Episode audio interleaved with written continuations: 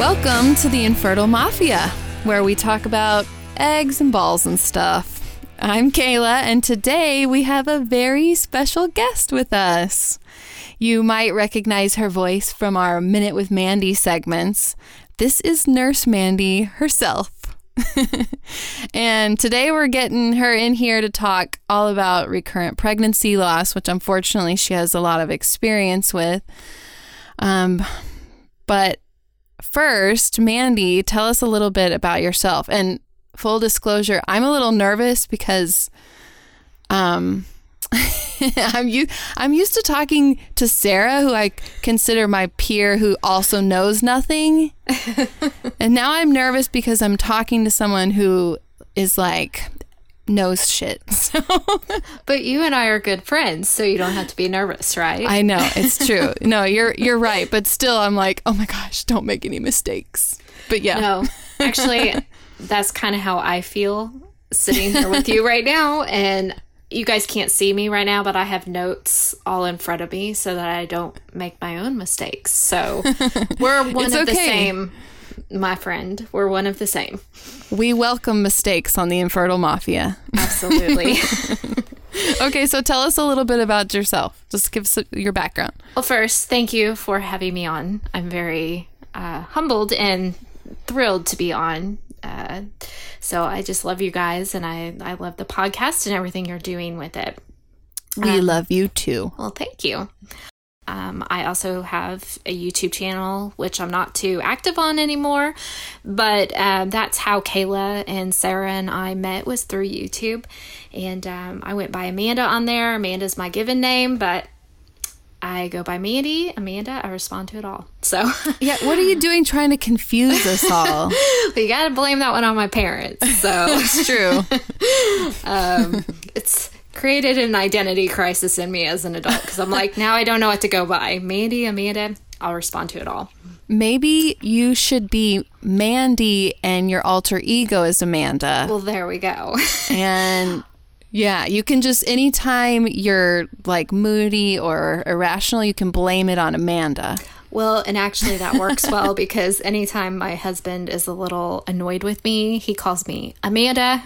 And Ooh, uh yeah, oh. so that works. Does he also middle name you? Like Sometimes, sometimes it's Amanda Joe. And, you know, I know that uh, and then your he's response is, rather annoyed. "Don't talk to me like I'm a child." Exactly. Don't middle name me. I unfortunately um, came into the infertility community a little. Um, uh, what's the word that I'm trying to say? Like dazed and confused, I guess, as many of us have. Um, and I didn't even know if I really fully fit in with the infertility community. All I knew is that I was painfully hurting, going through a lot um, in my my journey to try and get pregnant, and I needed an outlet.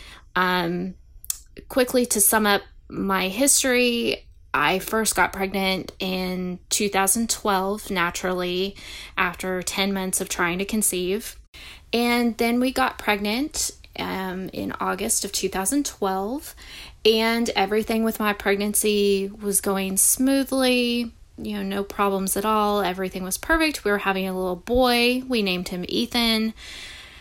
And then all of a sudden, everything went to hell in a handbasket, and all of a sudden, everything was terribly and horrible. And I didn't know that I had this serious pregnancy complication called incompetent cervix until I was in preterm labor at 21 weeks and four days. Um, so, obviously, this is a very bad thing at 21 weeks and four days. And I was admitted into the hospital where some procedures were performed, like a, uh, a emergent cerclage, which a cerclage is a stitch placed in your cervix to stitch your cervix up. Uh, My emergent cerclage worked, but unfortunately, my water broke shortly after my cerclage was replaced. And I got an intrauterine infection that unfortunately um, took the life of my son. And I had fought for about a week, it was almost a week exactly, to try and save his life before. I got the intrauterine infection, and the doctor said, We've exhausted all plans, or we've exhausted all all of our um, plans here for trying to save your baby, and we can't at this point. So I had to give birth to him at 22 weeks and five days. And he was born stillborn. He was already gone by the time I gave birth to him. And it was the worst day of my entire life. And the very first thing I asked the doctors um, after I gave birth, which I was completely and totally numb with what happened to me. Um, first thing out of my mouth was when when can I get pregnant again? Um, I just wanted to reset everything. Wanted to. I could not wrap my mind around what had just happened to me. I just lost my child. Um, and the very first thing I wanted to know is when could I get pregnant again, just to reset my normal not thinking about the emotional aspects of what had just gone on or anything. Um, and they looked at me and said, You could get pregnant within three more cycles. Um, you have three, you know, natural, normal cycles, and then you can try get pregnant again. But I don't think you would want to. Um, just emotionally, you need the time to heal. And um, I didn't hear that.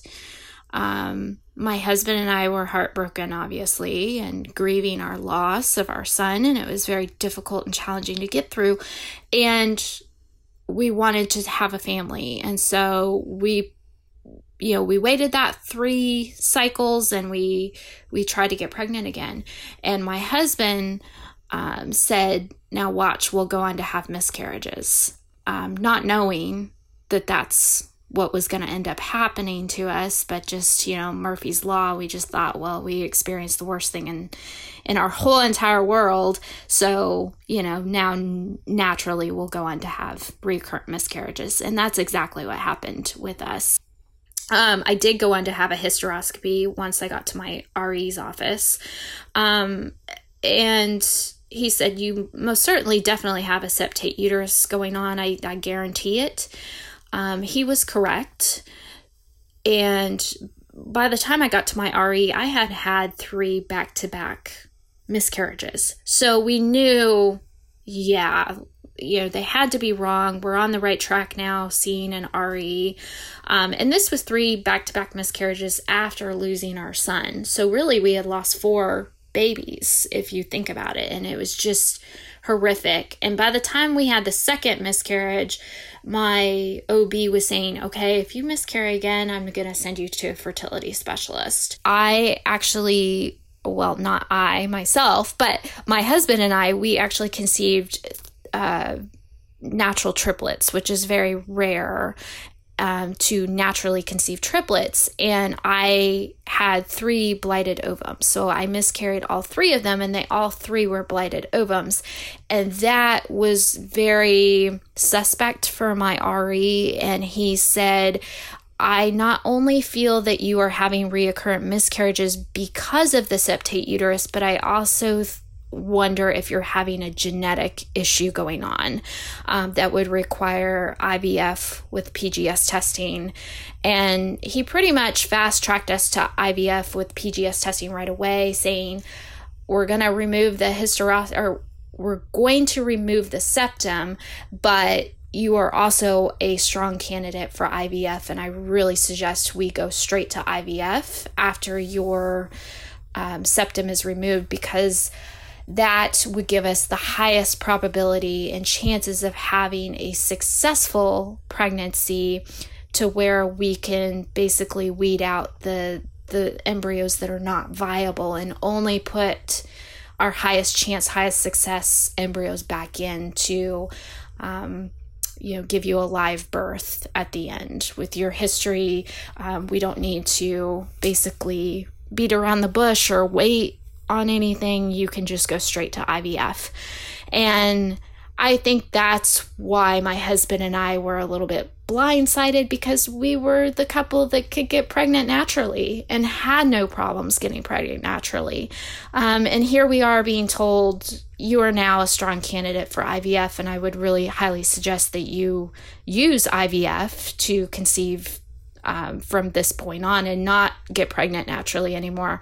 Um, that's not something that I ever thought would happen because you traditionally think of IVF being for people who really struggle getting pregnant and can't get pregnant. Um, so that was a misconception that was um, really, you know, that was a misconception that I had that automatically, you know, was out of my mind of, oh, you know, more people use IVF than what I initially thought. Um, and then I, I realized, you know, a lot of people use IVF for reoccurrent miscarriages. And um, it, it's a wonderful thing. Technology today has really allowed us to do so. And we went on to do IVF with PGS testing, which is pre implantation genetic screening. And it was worth every single penny that we paid for it. It gave us our beautiful daughter, who is now two and a half years old.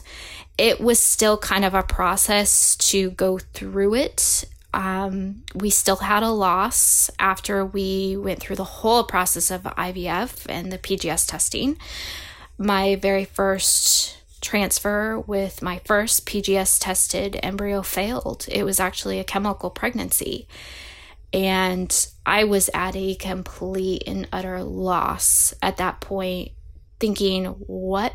What the hell are we doing here? We I just had all this loss. You told me to do IVF with PGS testing and that that would decrease my incidence of loss and here I did I I did what you said and I transferred this beautiful genetically viable five day blastocyst that's perfect in every way, genetically and and quality and everything. And here I had a chemical pregnancy. Are you kidding me? And my RE looked at me and said, I'm at a loss as well. Um, I'm going to contact some of the top recurrent miscarriage uh, specialists in the country and rack my brain and come up with a better plan for you. And um, you know, really kind of think about what we can do differently with your next embryo transfer. And um, it took me a long while to want to do that. I was angry. I was so angry and heartbroken. And by that time, I had lost my son and four pregnancies back to back with early losses. Um, so it, it was it was seven babies total because one was a triplet pregnancy and I just thought I don't know if I have it in me to lose another baby and I was scared to death to even attempt to transfer our next two embryos that we had. We ended up with three uh, genetically tested, PGS tested viable embryos. And um, losing the first one was very scary to me. And um, it. Can I? Yes. I'm just, uh, I'm sorry. I no, you're fine. You. I just want to make sure, like, for anyone that's listening, um, t- just so that we're all clear about why he recommended mm-hmm. the embryonic testing, because right. what it sounds like I'm going to repeat it back to you and you correct me if I'm wrong. so, be, because you had had, not only had you had recurrent miscarriage, but you've, now we know that you, before you did IVF, you've had five p- potentially, because you had a triplet pregnancy exactly. and two others, five embryos now that didn't take Exactly. You know, that did not implant. And so I'm sure he's thinking in his mind, we're looking at someone, this has happened five times. There might be even more going on exactly. than, the, than the septate. And so that's why he recommended the PGS testing, which I wanted to real briefly before you um, move on because I think Sarah and I talked about this in an early episode about, um, and I I wanted to clear up, well, or give a disclaimer, whatever, because we talked about how PGS and PGD testing is the industry standard now with IVF, and it seems like it's it's like always ha- or the majority of people doing it are doing are doing the embryonic testing that are doing IVF. And so I wanted you to just like quickly touch on why it why specifically it was re- recommended in your case and do you think it's always like the best choice for maybe just any given person doing IVF? Do you know what I mean? Right. Because um, there is a bit of a controversy out there. There is. Now. There is. There's a large controversy about it, and some IVF clinics will refuse to do it in certain states because of the controversy surrounding PGS PGD testing. Um, I was unaware until I listened to the podcast that it was industry standard. I guess that has recently changed because uh, my daughter is two and a half years old. So, you know, I did my embryo transfer with her, my frozen embryo transfer with her a little over three years ago, and it was not industry standard at that point. Um, so this was news to me, and I don't honestly know if it is at, at my clinic. Maybe it varies between clinics, but um, why it was recommended for me in my incidents is which I asked my R my RE, why do you feel that I we need to have this done? It felt like a radical step to go from hey, we can conceive naturally. We've been having recurrent miscarriages. You're going to fix my septum, but what is fast tracking us to IVF? Why are we IVF candidates? I don't quite understand. And he's and like embryo testing and embryo candidates. testing candidates because I forgot to mention he did reoccurrent miscarriage uh, blood panels on me, and everything came up normal.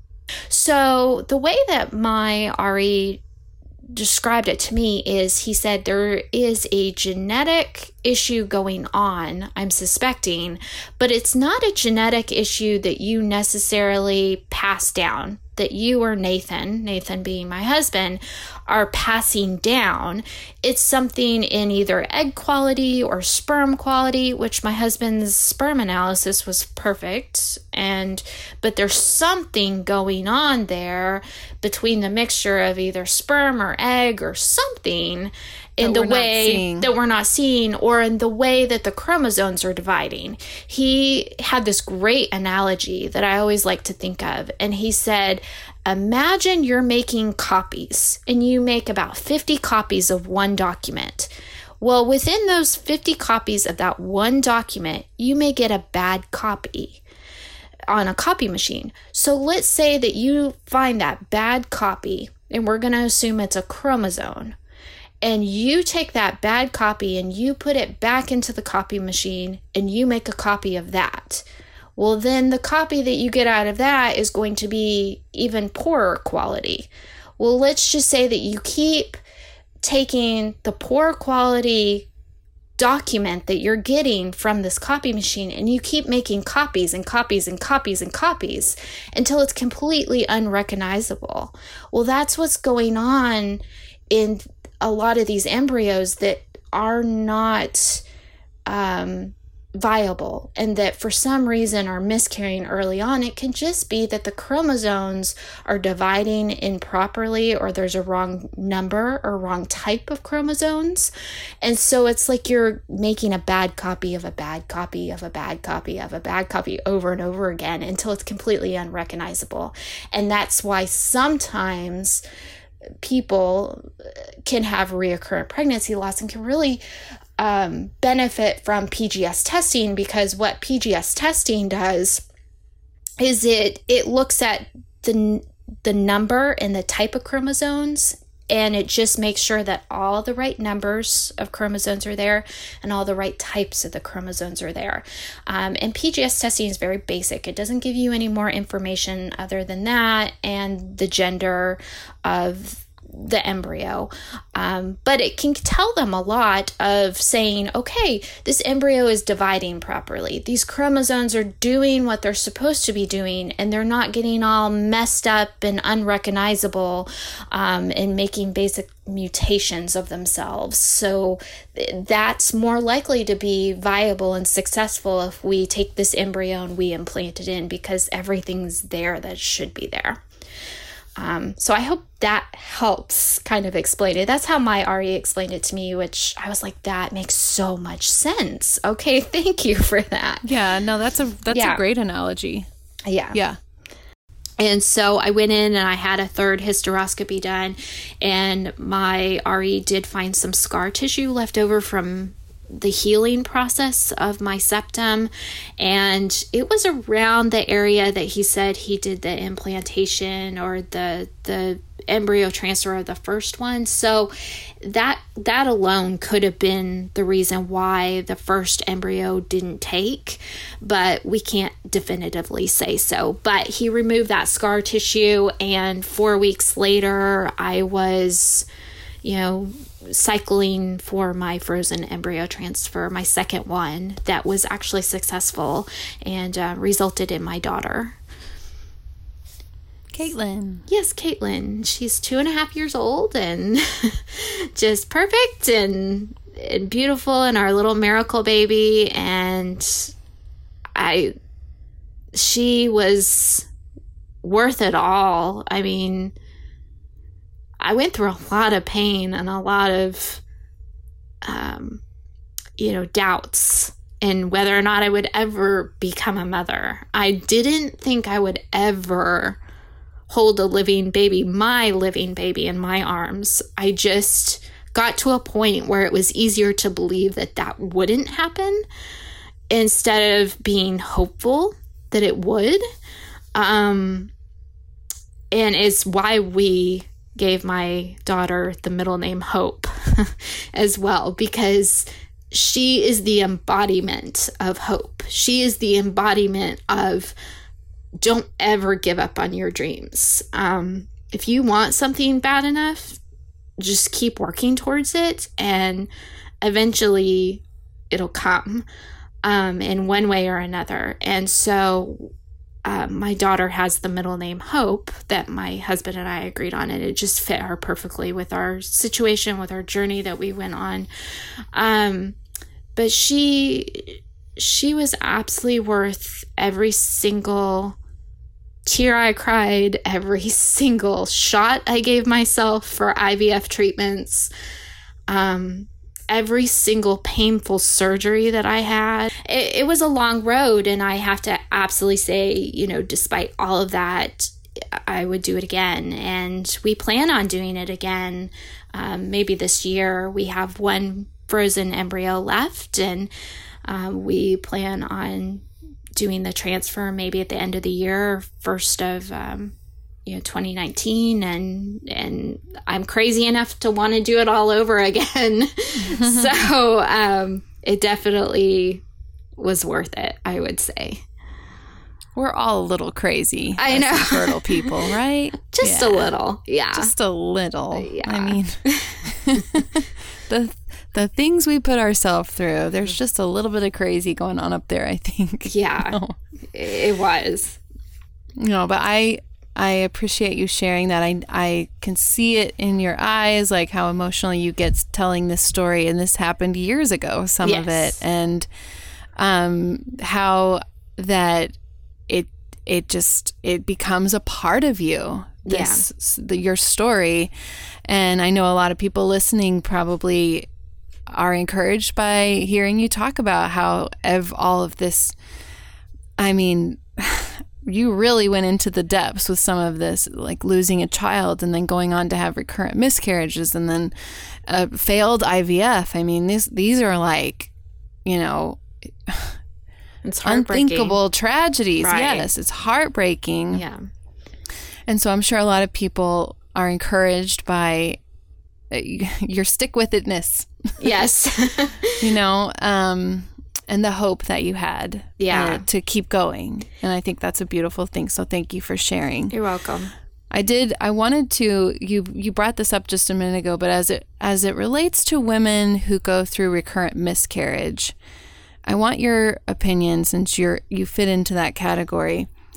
Because I I wonder sometimes like the infertility community is largely comes from the perspective of women who can't get pregnant, right? Right, right.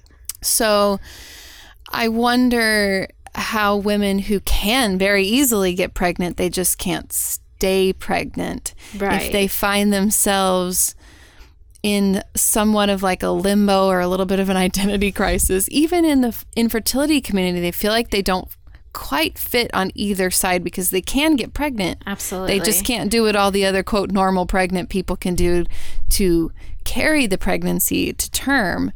So I I I wanted to if there's any women out there that uh, you know are in that position where they feel like I don't know if you maybe ever felt that way or if you Oh, could just yeah. give some advice. it's thoughts that I've had a lot. And I, for the longest time, I didn't consider myself an infertility patient, even though I had gone through IVF, had done it all. I was like, I don't want to offend anyone. I don't want to offend any women who truly have never seen a positive pregnancy test, um, who are truly struggling with just trying to conceive and would give anything in their world to see a positive pregnancy test. I don't want to consider myself an infertility patient and offend anyone, you know, who's gone through such heartache and heartbreak like that. But then as I started saying that, I was like, hello. I have gone through heartbreak. I have cried. I have no child. Um, yes, I've seen a positive pregnancy test, but the outcome is the same. I can't carry a pregnancy without substantial help. And that's hard. It's just like, okay, I am a fertility patient because I have so much going on here that I can't just fix on my own. This is not something that I can just take a prenatal vitamin or, or take this or that and and stop miscarriages. I'm gonna need a reproductive endocrinologist to help me stop miscarrying. And so that's where I knew I am now a fertility patient and I I can own that. I can feel however I feel about it and I don't need to feel like I'm offending anyone else in in the fertility community um, because the outcome is still the same. No baby. You know in the end. So. Yeah. No, and um I'm glad you brought that up because I uh I had never thought of it from that perspective of if I'm someone who is trying to get support from a community of the majority of the women can't get pregnant, right? Mm-hmm. And I'm someone who has no trouble getting pregnant. I could see how that would how you might feel a little self-conscious or worried that that piece of your story could be quote offensive right but so i'm glad you brought that up. So if but if anyone feels that way that's listening i'm just going to speak for myself here. And i would guess that i'm speaking for a lot of the community those of us that can't get pregnant at all that that never once crossed my mind. I mean okay good it never once crossed my mind that I would in any way be offended by someone who's had recurrent miscarriage. Let me make that very clear. And in fact, to be honest, I actually felt like how do I put this?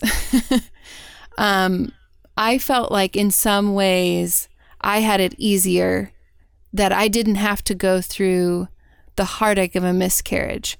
My heartache is that I can't get pregnant, but having now been on both sides, been on a, the side of trying to get pregnant and been on the side of getting pregnant and miscarrying, for me personally, that is much worse for me personally. Um, and that I can't speak to everyone. Um, but I remember feeling that way that um, I would rather be someone who couldn't get pregnant than someone who had recurrent miscarriages. So, I, if anyone's in that position where they feel like, I don't know if I quite can fit in with the infertility community, I don't want to step on anyone's toes talking about all my pregnancies. Oh my gosh, do not even let that thought enter your mind. That is that is not at all what infertile people people that can't get pregnant are thinking when they run into someone who's had recurrent miscarriage. So right. put that, just kick that thought out of your mind. And I, w- I would agree with you. I have talked to many women who do have difficulties getting pregnant and have told me the same thing you have, Kaela, have told me you absolutely don't need to feel bad or guilty or feel like you are offending anyone because you have recurrent miscarriages. Um, you are an infertility patient, regardless, because you know you're struggling just like the rest of us. I think where I started to really feel guilty and bad um, is that I think I shared one of my my uh, pregnancy tests that weren't developing right. It was with my first frozen embryo. And I shared on my Instagram page that I was worried that I was having a chemical pregnancy or that I was having a miscarriage. And I think someone had said on there, um, well, at least you've seen a positive pregnancy test. I never have. You're pregnant mm. today. Like, just be happy that you're pregnant and I think that's where it really started to sink into me. Oh, I'm offending people, and I don't okay. want to offend anyone in the infertility community. And maybe I don't fit in. Maybe I don't need to consider myself an infertility patient, even though I did IVF. Or another question, or because I can't carry a pregnancy, but another question I get asked a lot is, but I thought you could get pregnant on your own there's a misconception there with mm-hmm. you know what IVF is used for sometimes. People don't often realize that it's also used for women who are experiencing recurrent pregnancy loss. People just don't understand. No not at all. I wanted to talk about well two things. Number 1 we haven't even really discussed exactly what technically recurrent miscarriage means or recurrent pregnancy loss.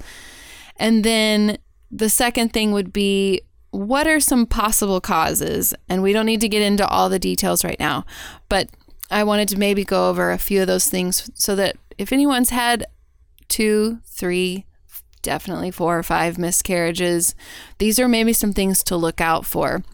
So before we started recording, um, I sent Mandy some notes that I had some t- to talk on, and the definition that I found for recurrent pregnancy loss was three or more consecutive miscarriages, and meaning back to back to back. So not right. miscarriage, pregnancy, miscarriage. So These are three in a row. And she pointed out to me, nope, you're wrong. No, I'm just kidding. no, not that you're wrong. no, I know. No, I'm not just, like that, Kaela. I know. Well, I'm used. We're used to this. Like, if we get it right, we're like, oh, we got something right. No, but she pointed out to me that that's actually not. That is old information. Was it the so it's the American Society for Reproductive Medicine has recently changed the diagnostic classification of what reoccurrent miscarriage is and it's only been recently. So didn't she say that so lovely and eloquently? I would have just butchered it. Well, yeah so say know. that one more time. The society for reproductive the American Society for Reproductive Medicine. right. Has now changed the standard to two consecutive to losses, not three. Right, to two consecutive losses. And that's huge for yeah. those of us in the reoccurrent pregnancy loss community because that means that we can get help sooner. Sooner. Sooner.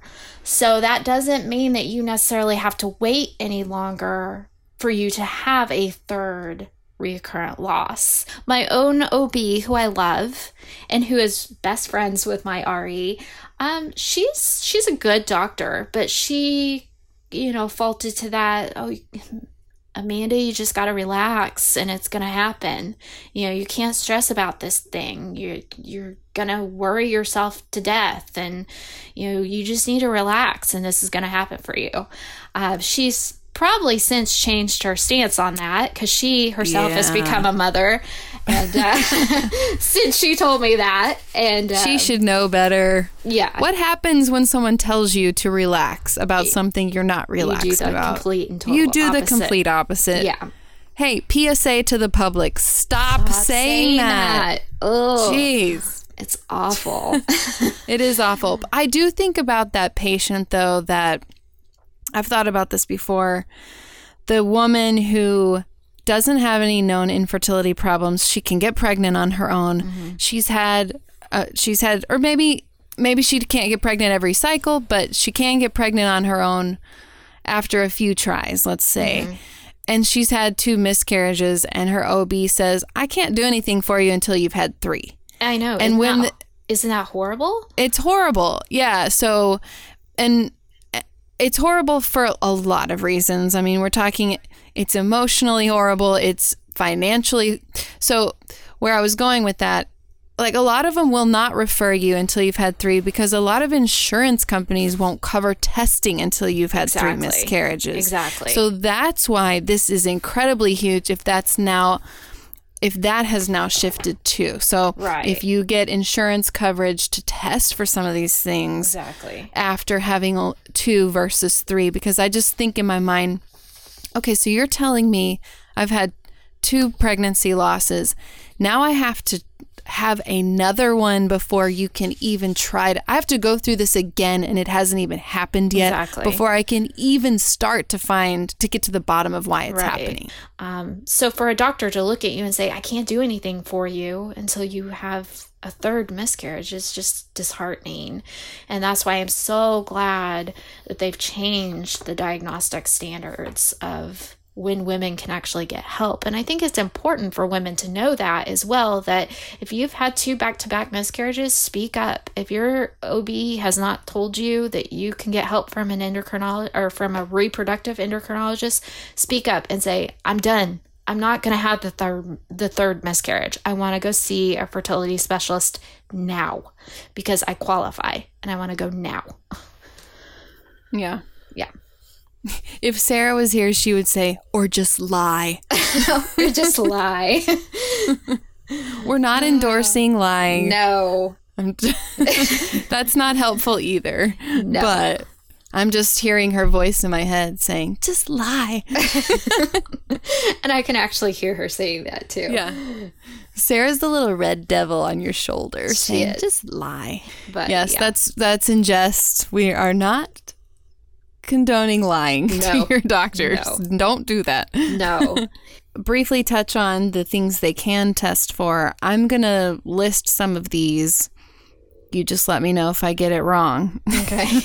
so, and, and I think we've actually touched on all of them. So this will be mm. just kind of a summation of some things that are possible causes for recurrent pregnancy loss. This is not like Mandy was just saying, none of these were the case in her situation.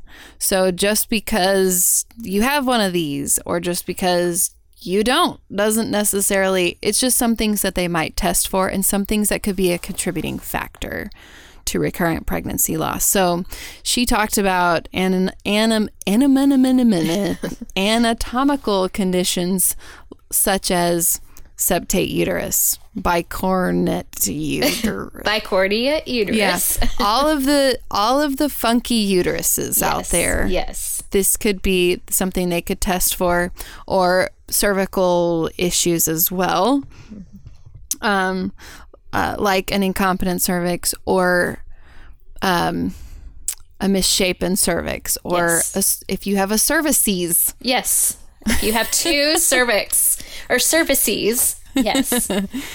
Yes, and those are those are not going to unfortunately be done with the blood test. Those are going to have to be a little bit more of an invasive Yes. pelvic exam or That is- hysteroscopy. And the the other ones that I'm going to list are these are things you can th- these are all blood tests, okay? So Mandy talked about like chromosomal disorders.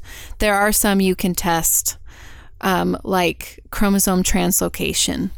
And that would be a test that you could do that your husband would also need to do. Like you Yes. mentioned, Nathan did some, and and some of those can be done early on, like with um, uh, the testing that I've talked about before that you have in that fact finding month with your RE. And so the the but that some of these blood tests are are looking for chromosomal anomalies. Yes. Right. Yes. And I'm not going to list all of them, but that is that They're that- extensive. they're extensive. Yeah. But if you've got one, this could be the key to why you would be having recurrent pregnancy loss because as Mandy talked about earlier, it's that making a copy of a bad copy of a bad copy. Exactly. If you've got some kind of funky chromosome thing going on. Uh, the other one would be looking for this should also this is also uh, kind of a first line test but an endocrine disorder could also be a, a cause of Yes. recurrent pregnancy loss so like again mandy touched on her hyper hypothyroidism and her hashimoto's um, w- women with pcos tend to have a higher re- um, uh, incident of pregnancy loss Mm-hmm. so if they that's and those are all endocrine disorders so Yes. Um, that's another thing that a that blood work could show that may give you a picture into what could be going on.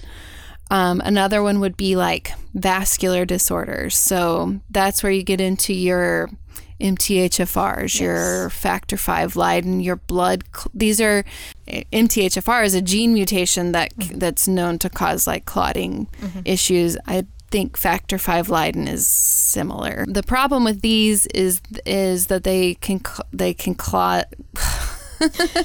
they can cause blood clotting or just general vascular issues Yes. within the uterus. Yes. Whether uh, like restriction of getting good blood there. Yeah, usually restrictive blood flow, implantation Right. failure, things Right. like that. Right. And then the last one would, would be um, immune issues. So, Right. like you, like me, you're we finally on that. arrived So, to me. yes.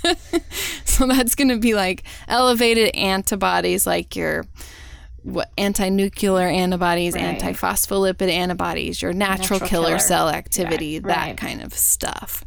And then the the other one that I just thought of off the top of my head, it's not written down, so be very impressed, everyone. Would be like a luteal phase defect, Oh yes. hmm right? So Yes. women that have a short luteal phase, Mm-hmm. right? Meaning that their progesterone just doesn't want to hang around for Yep. very long, Yep. right? So if it tanks too early, then even if you've got a, an embryo implanted, it's not supporting the pregnancy. Exactly. And Yeah. then you miscarry. Right, right. Which is oftentimes why progesterone's support Supplements. will, supplements will be given to those who have a history of miscarriage and actually it is done with all of my pregnancies they put me even with my ivf cycle i was still on pio and they stuck me on some Prometrium Prometrium there we Yeah. go Right. um, that I stuck up my wuha, Yeah. um, you know, three times a day to boost my progesterone levels up and keep them up because I have a problem with uh, keeping my progesterone levels up just in general. And that also coincides with my incompetent cervix and preterm labor issues that I have as well. My body just doesn't like to keep progesterone around. So I'm one of those lucky fews that I, I'm one of those lucky women that uh, get PIO shots, Prometrium, and then at 14 weeks pregnant, I get weekly injections of progesterone until I'm 36, 37 weeks pregnant. So, yeah. I literally feel your pain on that one. Yeah. The the booty has scar tissue on it. Yep, I still Yeah. have nerve damage Yeah. in my ass Yeah. from progesterone shots. Yeah. I took them every day until I think I was at like 18 weeks. It was very Yeah. late in the game, and then I still had day twice daily Lovenox Oh, injections until I delivered. So Funny story. I have to tell you real quick. My husband was sick a couple weeks ago, and he had to go get a shot of Oh, steroids. poor baby. And you would not believe how much he moaned and pissed about that one little shot in his butt. And I just looked at him and said, I do not feel your pain. I am so sorry, but no, you got one shot. I still have scar tissue in my butt from all Oh. mine. So, yeah. You were much nicer than I would have been. much nicer. yeah. So, all of these things I just listed, though, are things that can be treated, right? So, yes. the anatomical stuff we talked about, you can do surgery. Yes. The endocrine disorders, I'm going to skip over the chromosomes real quick. The endocrine disorders are Synthroid. synthroid for hypothyroidism. Um, we've talked about PCOS ad nauseum because, Yes. yeah. So you can listen to our PCOS episode if you need more good. Mm-hmm. info on that. Thank you. Uh, the vascular disorders that we talked about, that's where, why, when you see a lot of women that talk about taking um, blood thinners, Mm-hmm. that's what helps those, like MTHFR and, and factor V Leiden. And then immune therapy and reproductive immunology is also a, a thing that has several different types of treatment, like prednisone and intralipid infusions and IVIG infusions and things like that. The chromosomal disorders, if you find that you test positive for something like that, that's where embryonic testing comes in. Yes. Right? So if you know that you have, if you know that you have, that you could pass this some kind of chromosomal disorder or you have a translocation or something like that, that's when it, it may not happen with every embryo that you make, and that's where you have PGS testing to identify which ones are genetically viable, right? Yes and no. Yeah. um, if you are a known carrier of a genetic disorder, um, and your partner is also a known carrier of the of the same genetic disorder, let's say sickle cell, Tay Sachs, um, factor five, like you're explaining, that's when PGD testing, um, the pre uh, pre implantation genetic. Oh my gosh, I just screwed that up. um, PGS testing is the diagnostic. Nurse. Mandy gets it wrong sometimes. I do. too. Um, PGD testing is actually the genetic testing of specific disorders like Okay. that. And so it's different than PGS. PGS Right. is just testing the number and type of chromosomes just to make sure they're all there. PGD testing is is what you're describing. If you are a carrier of Something a certain condi- specific. something very specific, uh, cystic fibrosis, for instance, if if the woman and her partner are carriers of this, um, they can do PGD testing and and figure out which embryos are carriers of it as well, and then not transfer those because we want to avoid that. Right. Um, so yeah, but like I said, that's that's another Yeah, we will. in-depth topic. we'll dig into that Yes. later in a later episode. yes. So as we wrap it up for this episode, do you have any any just last minute I don't know, words of wisdom for especially specifically for women who have who are dealing with recurrent pregnancy loss. Um, as always, I always say be your best advocate. That's what you can always do. So if you've had reoccurrent miscarriages, um, you need to talk to your doctor and say, "I'm not okay with this. I need to go see a reproductive endocrinologist. I really, it's really time for me to go." Um, once you're at the reproductive endocrinologist, take a deep breath, take a sigh, a deep breath, a- and I honestly I hate to say this because it goes back to the whole don't say relax, but at, once I got to the reproductive endocrinologist and I talked to my RE, I knew I was in good hands and I could finally take a deep breath and You're just, just sharing the load with someone else. Yes, I could just finally say Someone you, you trust. you get it, you understand, and you're going to work for me to help me achieve my goal. And my RE was wonderful. When I miscarried my first genetically viable PGS tested embryo, that man racked his brain trying to find a solution for me. And he is just as much in it. He, she, your reproductive endocrinologist wants the same outcome that you do. They want you to take home that living baby. They want you to so badly. They feel your pain. They understand what you're going through.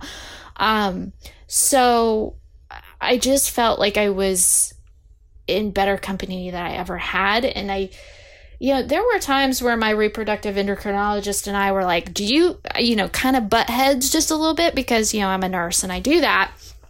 Where I'm like, are we sure we're doing all we can do? but um, you know, he he was very good to be like, I got this. So find that doctor, find that nice. reproductive endocrinologist that you can trust and and is there for you. Um, he was there for me emotionally and and got it. I mean, he and his wife are IVF patients as well, so I think that's also why he understands it a little bit Such a common theme. That It was really my is. doctor. It was Sarah's Yeah. doctor. It was your doctor. Does Yes. anyone else have an RE that also went through IVF? That's so Yes. interesting. I wonder what the what the statistic is on that. But it does, I it does help. Um, I just I think it helps them understand the emotional aspect to their patients when Absolutely. they've been there and done it before. They're not only coming at it from a clinical perspective. Right, right. Yeah. I mean, he understood why I was in his office breaking down in Yeah. tears, unable to talk, Right. and just going, why, why? Please give me answers as to why, because why do I have to keep going through this pain? Um, yeah, he totally got it and literally poured his heart and soul into finding a solution for us and changed my protocol up a little bit. And we have my daughter. So, yeah. That's great. Yeah. Mandy, thank you so much for joining us today. Thank you for having me. Yeah. So we're going to wrap it up, everybody. Um, join our close Facebook group called the Infertile Mafia. Mandy's in the group. So if you want to become her friend, join the group. um, follow us on Instagram at Infertile Mafia Podcast and feel free to send us an email if you have any questions or general quandaries or comments, whatever. You can send us an email to infertilemafia at gmail.com. And as always, don't forget to subscribe to this podcast to hear lots of talk about. Eggs and balls and stuff. You got it, girl. okay, th- thanks for joining the Infertile Mafia. Bye, everyone.